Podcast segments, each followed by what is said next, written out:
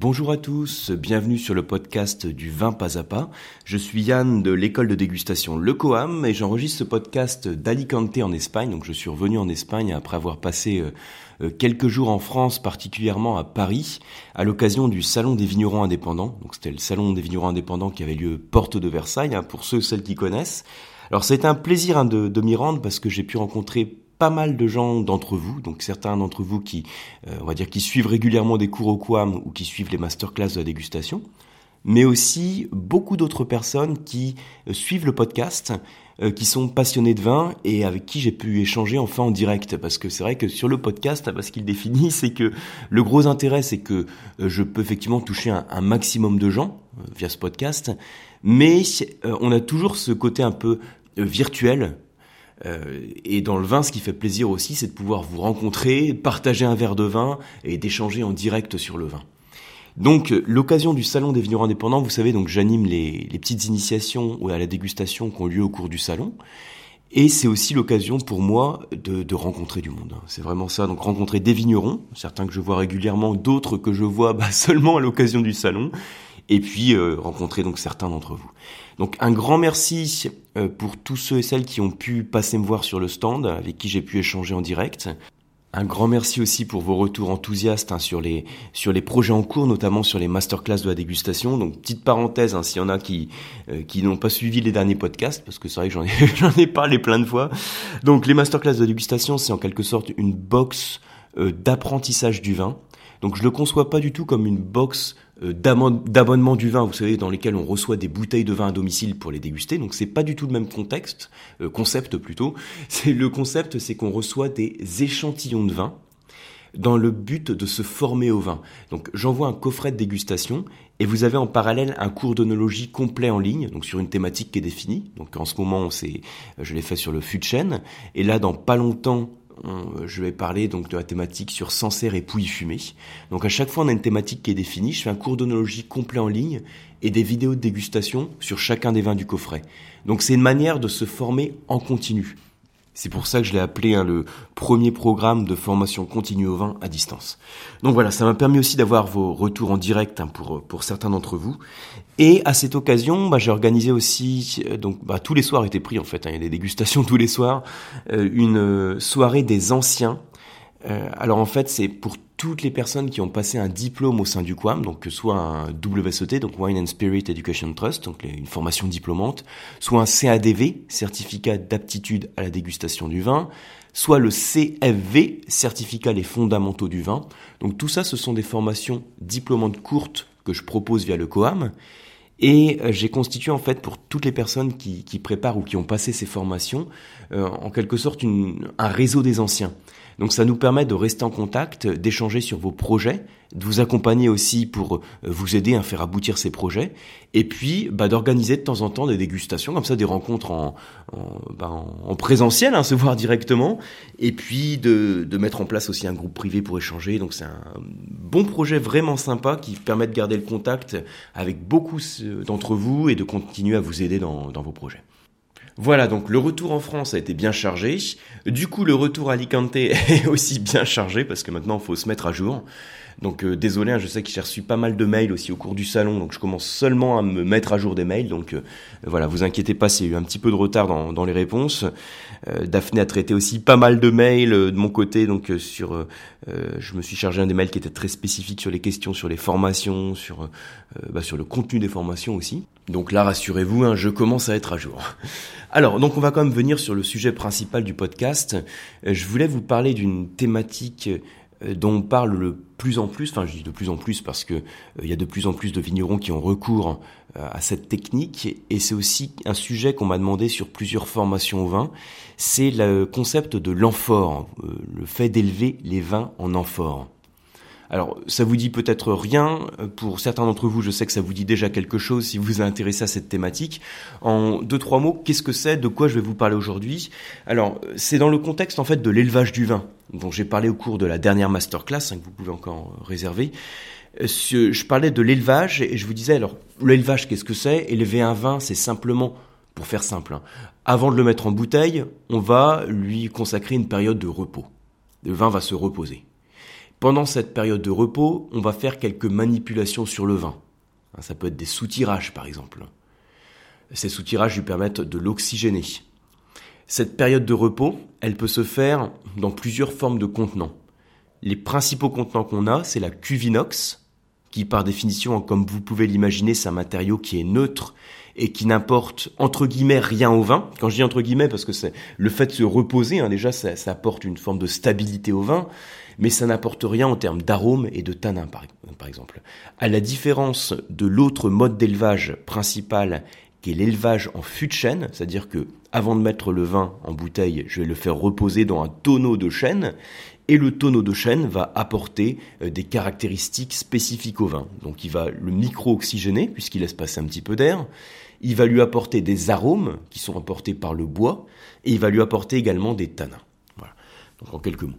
Après, il y a d'autres techniques d'élevage euh, qui sont moins connues mais qu'on commence à utiliser. Enfin qu'on commence, ou certaines qu'on utilise depuis longtemps, mais en tout cas celle dont je veux vous parler, l'amphore.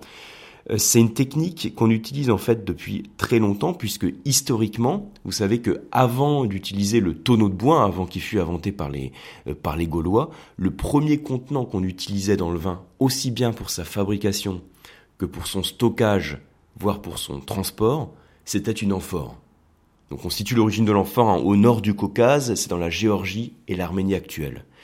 Donc ça fait bien longtemps qu'on utilise l'amphore et on a ensuite arrêté de l'utiliser pour utiliser le tonneau. Aujourd'hui, donc c'est euh, le tonneau, la cuvinox, les deux modes d'élevage principaux.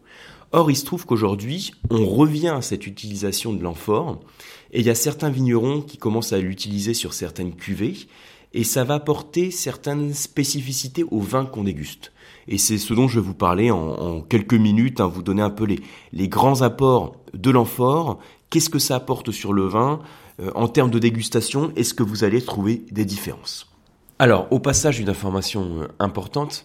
Vous verrez sous le podcast, je vous ai mis un lien euh, vers l'article de blog. Donc ça, c'est si vous écoutez le podcast sur iTunes ou sur une autre plateforme d'écoute du podcast. Euh, si vous avez reçu mon mail avec le lien sur le podcast, vous pouvez arriver directement sur l'article de blog, dans lequel je vais vous mettre quelques schémas pour mieux comprendre ce dont, ce dont je vais parler, en tout cas pour le rendre un petit peu plus visuel et plus facile à mémoriser. Alors, juste en termes d'historique, pour revenir très rapidement là-dessus, donc effectivement, on assiste à un retour de l'amphore aussi bien pour la vinification que pour l'élevage. Il faut savoir qu'à la base, un l'amphore euh, qu'on utilisait il y, a, il y a plus de 8000 ans, hein, euh, servait à la fabrication, au stockage et au transport. Et aujourd'hui, quand on utilise l'amphore, on l'utilise pour l'élevage et éventuellement pour la vinification, donc la fabrication du vin. Donc les fabricants d'amphores, ils proposent généralement des, des jarres, hein, des amphores, qui vont de 150 litres à 1000 litres, hein, mais, le plus courant, ça va être en vinification, en élevage, euh, d'utiliser des contenants de 150 litres à 330 litres. Petite parenthèse aussi, il faut savoir que les principaux utilisateurs de l'amphore, actuellement, c'est la Géorgie, hein, pour mettre en avant aussi la, tradition historique, l'Italie, l'Espagne, le Portugal et la France. Et alors aussi, il faut savoir qu'en termes de fabrication, l'artisan qui va, qui va fabriquer l'amphore, il va jouer sur deux facteurs principaux hein, pendant l'élaboration. Il va pouvoir jouer sur la température et sur les matériaux. Et le choix des matériaux ou de la température va jouer aussi sur la structure de l'amphore, euh, sur sa, sur sa composition quand on parle de matériaux, et donc sur les propriétés que va pouvoir avoir l'amphore et les apports euh, que ça va avoir sur le vin. Alors sans rentrer dans les détails dans le cadre d'un petit podcast comme ça, il faut savoir qu'on utilise des matériaux hein, que euh, sont des matières céramiques qui vont donc se décliner en trois principales options. Déjà, vous pouvez utiliser de la terre cuite, donc c'est le plus courant, la terre cuite, hein, qui est un peu euh, brune, rougeâtre. Hein. Vous pouvez utiliser du grès ou de la porcelaine. Terre cuite, grès, porcelaine. Alors honnêtement, porcelaine, je vais pas en parler parce qu'en œnologie, c'est à peu près inexistant. Euh, par contre, terre cuite et grès, on peut utiliser ces deux, ces deux déclinaisons des matières céramiques pour concevoir l'amphore. Alors la terre cuite c'est le plus courant. Donc comme je vous disais c'est le, le matériau qui est un peu brun, hein, ça désigne la cuisson de l'argile qu'on va faire entre 960 et 1040 degrés et ça donne des amphores avec une bonne porosité qui permettent une très bonne micro-oxygénation. Alors que quand on utilise le grec, quand même plus rare dans, la conception, euh, qu'on va cuire aussi à une température supérieure à 1200 à 1350 degrés, euh, la porosité va pas être la même. C'est-à-dire que les grains vont être beaucoup plus serrés, entre le grès, hein, sur le grès par rapport à la terre cuite, Et donc le fait d'avoir des grains plus serrés, ça veut dire que le vin va moins respirer à l'intérieur. Il faut imaginer votre amphore qui est rempli de vin, et puis comme sur un tonneau en fait, hein, l'amphore communique avec le milieu extérieur, avec l'air, à travers la paroi. Et en fonction du grain de la paroi, eh ben, il y a plus ou moins d'air qui passe et qui est apporté au vin. Donc dans le cas de la terre cuite, il y a plus de porosité, plus d'oxygénation, et cette porosité est presque absente dans le cas du gris. Et quand on parle des apports de l'amphore, justement, il y a trois choses que vous devez avoir en tête. Il y a trois choses euh, que, permet l'amphore en termes de, de contenant pour l'élevage et pour la vinification aussi, et qui vont marquer le vin d'une manière ou d'une autre. Donc ces trois choses, il y a d'abord la porosité, hein, dont j'ai parlé. Deuxième point, ça va être l'inertie thermique. Et le troisième point, la diffusion naturelle euh, des composés phénoliques. Alors je vous, les, présente en deux secondes.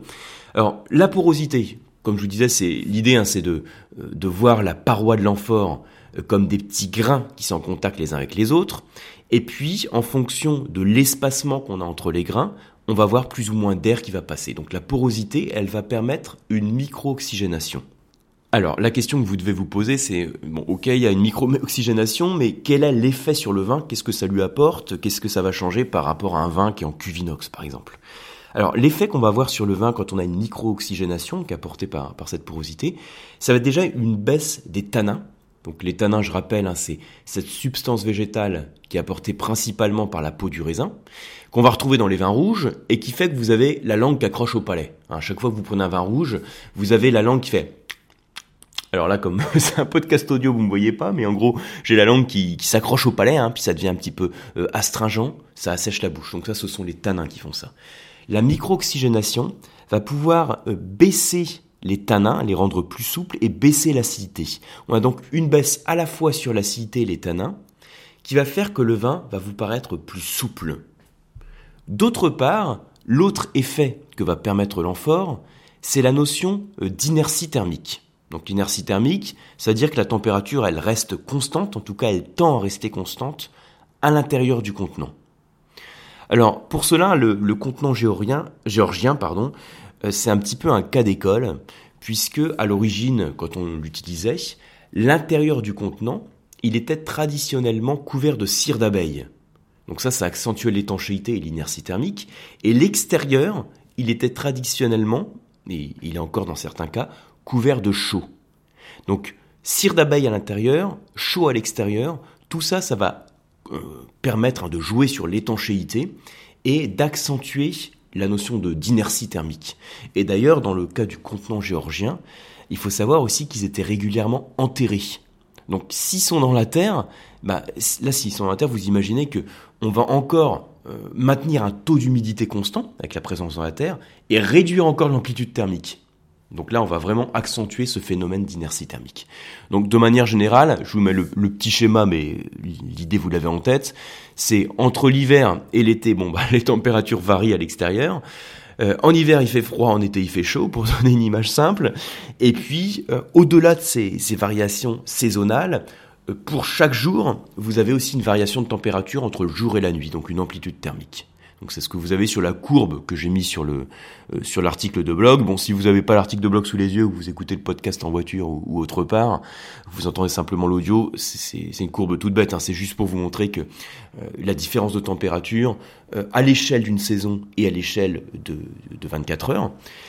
Alors que si je mets en parallèle l'évolution des températures dans le contenant, je vois qu'elles sont très stables tout le temps. Donc ça, c'est la notion d'inertie thermique. Alors cette inertie thermique, l'effet sur le vin, ça va être surtout en termes de déroulement de la vinification.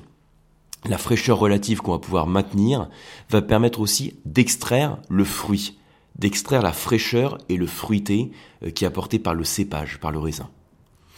L'autre point, sur lequel euh, l'autre apport de l'amphore, je vous ai dit, hein, il y a la porosité, l'inertie thermique, et l'autre point, ça va être la diffusion naturelle des composés phénoliques. Alors, qu'est-ce que c'est que ce truc? Alors, il faut imaginer, l'amphore, elle a une forme un petit peu d'œuf. Et cette forme ovoïde, elle va favoriser quelque chose dans, dans le vin qui est dans mon amphore. Elle va permettre, en fait, aux particules qui sont euh, dans le vin, dans le mou, d'être mises en suspension naturellement, sans nécessiter euh, de bâtonner. Donc bâtonner, c'est-à-dire que je prends un bâton qui je remue tout ça, hein. je remue tout ça, donc ça met les particules en suspension. Ça permet aussi donc euh, d'augmenter les apports euh, des particules sur le jus. C'est-à-dire que ça, ça augmente l'influence, si vous voulez, des particules, ça apporte du gras, de la complexité, etc. Donc le fait d'avoir une forme ovoïde, on considère que ça peut favoriser les mouvements aléatoires qu'on a dans le liquide qui est en contact dans ce, dans ce contenant ovoïde. C'est ce qu'on appelle le mouvement brownien. Donc ça s'écrit B-R-O-W-N-I-E-N, pour ceux et celles que ça intéresse. Donc en gros, il y a deux facteurs qui vont jouer principalement sur le mouvement brownien. Euh, c'est la température. Quand on augmente la température, bah, ça bouge plus. Et c'est également la forme du contenant. Donc la forme du contenant, c'est ce qui nous intéresse concernant notre amphore. Donc ayez ça en tête que le fait d'utiliser une amphore de cette forme ovoïde, ça va favoriser ce qu'on appelle le mouvement brownien, qui est la mise en suspension des particules dans le vin cette même suspension, cette, même, ce même mouvement brownien en fait est favorisé aussi dans un contenant ovoïde en béton par exemple. D'où l'utilisation dans certains cas dans, l'élevage du vin de ce qu'on appelle les œufs en béton. Les œufs en béton. je ne vais pas développer ici, hein, mais si ça vous intéresse, vous pouvez faire une petite recherche là-dessus, hein, la notion d'œuf en béton. Alors, le fait de diffuser les composés phénoliques, hein, de favoriser le mouvement brownien, eh ben, ça va contribuer au développement du gras, notamment grâce à l'autolyse des levures et, des particules qui sont présentes dans le mou. Donc voilà, l'amphore, en gros, grâce à sa porosité, son inertie thermique et euh, par son la diffusion des composés phénoliques, va jouer sur la baisse de l'acidité, la baisse des tanins, l'augmentation du gras et l'extraction du fruit. Donc voilà un petit peu l'idée à retenir de tout ça. C'est vraiment les, grandes pistes hein, pour, euh, pour comprendre ce que peut apporter l'amphore. Alors maintenant, l'idée, ça serait de mettre tout ça en pratique déguster des vins qui sont élevés sous amphore ou vinifiés sous amphore, ou parfois les deux, hein, vinifiés et élevés sous amphore, et de voir si on a un apport en termes de, structure de vin, est-ce qu'il y a quelque chose qui change? Et d'ailleurs, j'ai fait une dégustation il y a pas longtemps, et j'en avais fait une aussi sur la, sur la première soirée des anciens du Quam, donc je, dont je parlais en intro tout à l'heure, donc ceux qui sont allés, hein, euh, vous vous souvenez peut-être, je, vous avais fait déguster des vins à l'aveugle, donc c'est ce que je fais à, chaque soirée d'anciens et à chaque en fait formation œnologique avec un peu des, des, initiés. Je cache les bouteilles et puis ça permet de déguster, déguster le vin et en parler sans a priori, sans préjugés. Et donc, on avait discuté du vin, on avait établi sa fiche de dégustation, et on mettait en avant certaines caractéristiques assez flagrantes dans le vin. Et c'est vrai que dans la dégustation à l'aveugle, c'était assez marqué le côté très frais, cette fraîcheur, hein, ce fruit qui était très présent, le tanin qui était très fin, mais pas du tout le même tanin et la même fraîcheur qu'on peut avoir dans une macération carbonique qu'on a dans des vins de primeur, hein, sur des Beaujolais par exemple, hein, ce côté, ce côté banane fruité euh, qui peut être aussi très plaisant hein, sur, euh, sur certains types de vins. Mais là, c'est pas la même approche. On a cette micro-oxygénation, mais pas d'apport d'arôme, pas d'apport de tanin et au contraire l'extraction du fruit et l'assouplissement des tanins et de l'acidité. Donc ça donne un profil de vin qui est vraiment sur la fraîcheur et le fruit. Mais là, le but, c'est vraiment de, déguster. Donc n'hésitez pas euh, à vos bouteilles, au boulot. Euh, où trouver des vins élevés en, en amphore? Alors, si vous allez voir votre caviste, euh, vous pouvez éventuellement, il peut éventuellement vous, vous orienter hein, sur ce type de vin. Moi, parmi ceux que j'ai servi récemment sur des dégustations, j'avais mis l'incontournable domaine, viré, donc V-I-R-E-T. Donc ça, c'est top, hein, c'est un, domaine dans, le Rhône, donc sur les appellations Côte-du-Rhône, Côte-du-Rhône Village. c'est un peu le, précurseur de la cosmoculture, Viré, Philippe Viré. Euh, donc euh, à la base, la cosmoculture, c'est quoi? C'est ça rejoint un peu tous les principes bio, biologiques et biodynamiques, avec toujours cette préoccupation de, de préserver un, un, équilibre, si vous voulez, entre la vigne et son écosystème. Donc ça, c'est le domaine viré. Vous avez également Thierry Germain sur Saumur-Champigny, donc on est dans la Loire, qui fait une cuvée en amphore. Euh, vous avez aussi euh, bah, sur Saint-Nicolas de Bourgueil, donc euh, Sébastien David, avec sa cuvée Coef 13, qui est une cuvée élevée en amphore également. Alors je vous ai parlé tout à l'heure de cette amphore géorgienne qui était traditionnellement enterrée. Alors ça, c'est la tradition sur la Géorgie, hein, pour accentuer aussi le maintien du taux d'humidité, pour euh, accentuer cette inertie thermique. Il faut savoir que la plupart des amphores sont quand même à l'air libre, c'est le cas de Coef 13, hein, donc la cuvée de Sébastien David. Donc dans tous les cas, si vous avez l'occasion de déguster ce type de vin, tenez-moi au courant si ça, si vous avez des impressions particulières suite à la dégustation, c'est toujours intéressant d'échanger à ce sujet.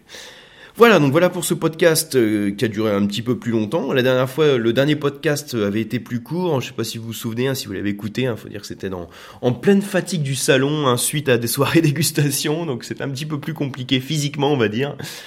Euh, je vous dis à très bientôt sur un prochain podcast et puis j'espère vous retrouver donc euh, bah, soit sur le podcast, soit sur les masterclass de la dégustation. Si vous suivez pas les mailings, hein, si vous n'êtes pas sur ma mailing list, vous avez peut-être pas vu passer certains mails, certains contenus. Euh, donc je vous, le dis ici, hein, donc j'ai mis en place plusieurs offres pour Noël, donc on est en plein dedans. Hein, donc là j'ai créé pas mal de choses, euh, principalement donc une offre pour les cours d'onologie à Paris. Donc ça c'est des formules de 4 cours ou deux chaque cadeau un cours. Donc vous pouvez voir sur le site hein, lecoam.eu dans le l'onglet euh, offrez un cours. Oui, ce que je dis pas de bêtises, ça c'est l'onglet offrez un cours. Et j'ai mis aussi comme offre cadeau euh, bah, des offres aussi pour les masterclass à dégustation, pour les formations à distance. Donc là, c'est si vous n'êtes pas à Paris, ou même si vous êtes à Paris et que vous souhaitez en bénéficier de ce programme à distance. Euh, donc ce sont des formules de 3 mois ou 6 mois euh, que vous pouvez réserver et qui existent comme coffret cadeau. Donc voilà pour ce petit rappel, et moi je vous dis à très bientôt.